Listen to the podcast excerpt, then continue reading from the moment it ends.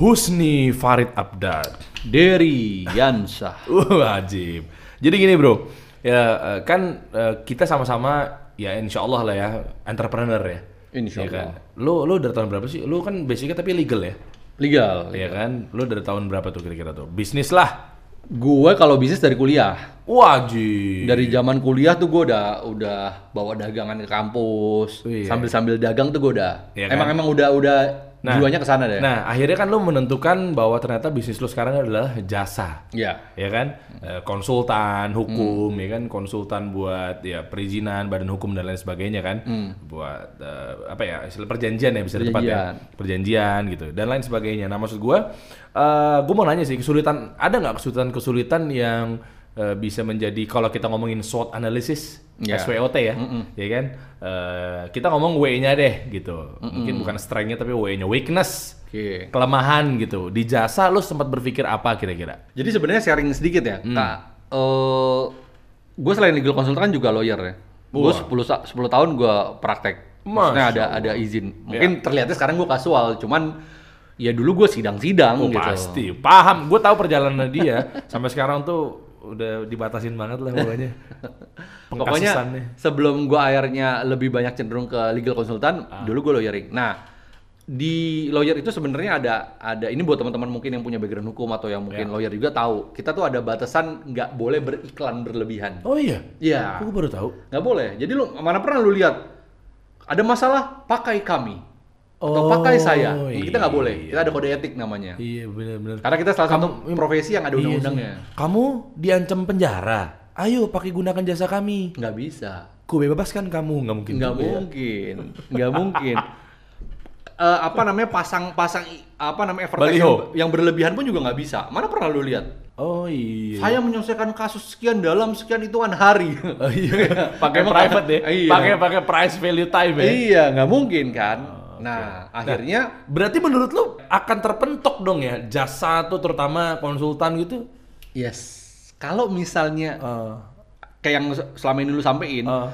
buat temen-temen ada yang- insight nggak oh insight banget Oh, alhamdulillah. karena gini kalau misalnya temen-temen nih yang di luar sana yang bisnisnya Hmm. jasa yang sama kayak gue atau mungkin yang nggak sama ya mungkin apa eh, io IO arsitektur WO. mungkin masih bisa ya Oke. sekarang masih bisa beriklan lah masih gampang Dokter, Mungkin dokter. dokter atau notaris ataupun segala yang punya eh, apa namanya batasan eh, profesinya melarang A B C D segala macam sebenarnya kalau dia paham ilmunya Hmm. tentang branding marketing selling itu bisa diterapin Nah, kan gue bilang. artinya artinya gini kan lu nggak mesti semuanya lu selalu udah udah sampaikan kan teknik tuh ada oh, apa soft selling Hmm. ada hard selling kan nggak selalu melulu kita hard selling hey pakai saya jasa saya bagus enggak Nggak bukan. lu, Hmm. memang. bi- lu bisa soft selling gimana lu uh, coba bikin bikin artikel lu main infografis oh uh, ininya apa infonya bagus nih terus di situ jelas siapa yang bikin Oh. oh, si A uh, selaku dokter selaku notaris Oh iya benar. Terus abis infografis itu flyer itu disebarkan itu salah satu contohnya. Benar, benar. Nah, kayak gitu-gitu kan itu sebenarnya teknik ya kalau kalau eh, apa namanya di profesi gua itu yang nggak kita nggak kita pelajarin secara teori Makanya penting namanya kita belajar copywriting. copywriting. Artinya maksud gua gini, jangan dipahamin kalau misalnya ini ngomongin digital marketing, ngomongin branding, marketing, selling itu melulu cuma buat orang yang punya produk. Oh, salah memang. orang yang jualannya online. Iya. Terus jadi selama ini yang apa yang ngikutin apa namanya video kita itu cuma orang-orang yang online, yang offline nggak boleh. Siapa bilang? Oh, bukan. Padahal lu udah bilang copywriting nggak berlaku cuma buat online. Yes. Offline juga harus. Yes. Cara kita bicara, cara kita nyampein, cara ketemu kita bisa bikin closing itu kan bagian semua dari marketing kan? Panjang nih kita mau tahap ke closing, ya kan? Kita pertama tuh tatap muka aja tuh ya. Hmm. Ini ada ice breaking. Iya. Tuh, ice breaking turunannya lagi baru ketemu yang namanya pitching. Hmm. Oh, panjang. Karena karena gue apa namanya termasuk salah satu yang yang berpegang ya. Hmm. Eh, ini eh, subhanallah gue dapat ilmu dari apa namanya mantan mantan, Mantan lu? managing partner gue, Oh. mantan manajer partner gue di di law firm gue sebelumnya. Ah. Itu dia selalu ingat banget waktu pas gue baru masuk. Mungkin kalau eh, menyimak gue ikut apresiasi namanya Bu Barbara Oke. dia Mas. pernah bilang sama gua waktu pas gua baru-baru join dia bilang eh nih lawyer itu kalau nggak bisa marketing bukan lawyer dia bilang Karena dia bilang kalau lu cuma pinter doang, cuma lu apa namanya pegang eh, pemahaman segala macam Teoritis gitu ya. teoritis, ujung-ujungnya paling lu jadi pakar atau jadi dosen. Lu kan butuh klien Ah. kan? Iya dong. Nah, ilmu marketing harus lu kuasain. Nah, tuh. Itu kan kita nggak pelajarin waktu kita kuliah kan? Iya. Nah, caranya gimana? Ya kita manfaatin forum, uh, We- video-video, webinar. plat- webinar, pelatihan-pelatihan yang ada yang memang ngebahas tentang marketing. Saran gua itu dimaksimalin harus buat Nah. buat para yang apa namanya profesinya hukum atau Hmm. non hukum tapi ya, ya mirip-mirip ya mungkin pas lu ngedenger wah kayaknya ini profesi gua sama nih kayak sa- kayak Husni lu boleh saran gua lu ambil karena balik lagi ya kita ilmu harus belajar ya eh, semuanya artinya selama itu bisa kebaikan saran gua sih Nah, diambil. betul. penting itu penting kok Iya bener. Namain dikit nih ya. Bahwa yang namanya semua usaha, nih nih nih nyimpulin dari Husni tadi yang barusan ngomong ya. Semua usaha, pertanyaan gue simpel, semua usaha. Coba yang jadi ujung tombak, apapun itu usahanya, itu adalah departemen apa? sales marketing Ah, iyalah Sekarang gue tanya, apapun usahanya teman-teman. bener Coba. Iya kan mau dokter, minimal dokter nih perhatiin ya. Demang dokter ada marketingnya, Der. Sesimpel gue jawab dengan lu pasang plang itu udah marketing Nah. Dengan lo pasang pelang, dokter itu udah marketing. Pelang itu apa bedanya sih dengan flyer? Apa beda dengan poster?